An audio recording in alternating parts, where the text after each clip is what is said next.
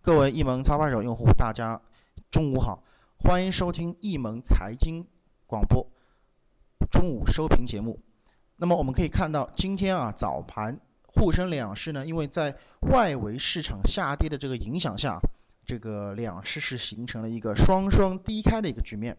不过呢，随后应该说，在整个房地产、呃有色矿采和券商等板块的这么一个带领，这个带领下，啊、呃、是随即是形成了一个啊上攻的这么一个啊局面。那么沪深两市呢，这个昨天收盘之后那个阴线啊，直接被多头打掉。那么也就是说，盘中就已经收复了昨日的这么一个失地。那么从整个啊创业板市场上来看的话呢，整个创业板指数早盘也是啊形成一个低开高走的一个局面。不过我们可以看到，创业板的走势就没有主板来的这么的一个啊这个稳定，它在盘中是出现了一定的一个回落。那么收盘是以绿盘的这个 一千三百一十点八七 点报收。那么从沪深两市板块方面来看，沪深两市仅仅只有八个板块是形成一个下跌的一个态势，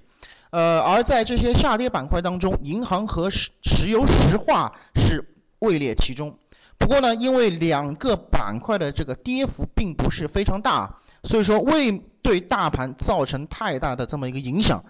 呃，不过呢，我们可以看到，在整个涨幅榜上来讲啊，呃，酒饮料应该说是在今天早盘是引领群雄，它的涨幅居然达到了 百分之四点一八， 是非常的这一个高。那么昨天这个沪深两市比较弱势的这一个摩托自行板块，在昨天的一个大跌之后啊，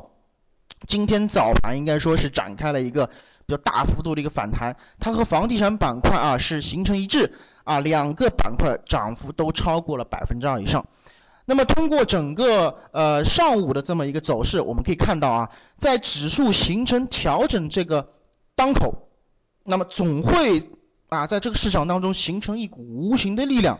把整个大盘啊从濒临死亡，也就是快要发出卖出点这样的一个情况境地中啊，把它拉回来。而这股力量，其实我们仔细去观察啊，不难发现，其实就是近期表现相对活跃的房地产板块。那么房地产板块应该说，在最近这段时间一直是持续受到资金的关注啊，扮演起了对于大盘这个非常大影响的一个举足轻重的这么一个角色。而从这个房地产板块这个主力资金的这个情况，我们可以看到啊，它近期是受到了主力资金的这么一控盘。那么所以说，对于被主力资金控盘的这个房地产板块而言啊，在后市有望带动其他的一些权重板块，那么去进行护盘，甚至说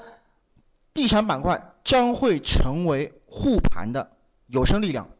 那么在操作上，或者说在整个仓位上的话来讲的话呢，还是在这里提醒我们广大的投资者保持一个相对啊轻的一个仓位啊，毕竟目前整个市场的一个啊走势并没有非常的明朗化，所以说在市场并没有出现明朗化走势之前，我们还是需要谨防风险。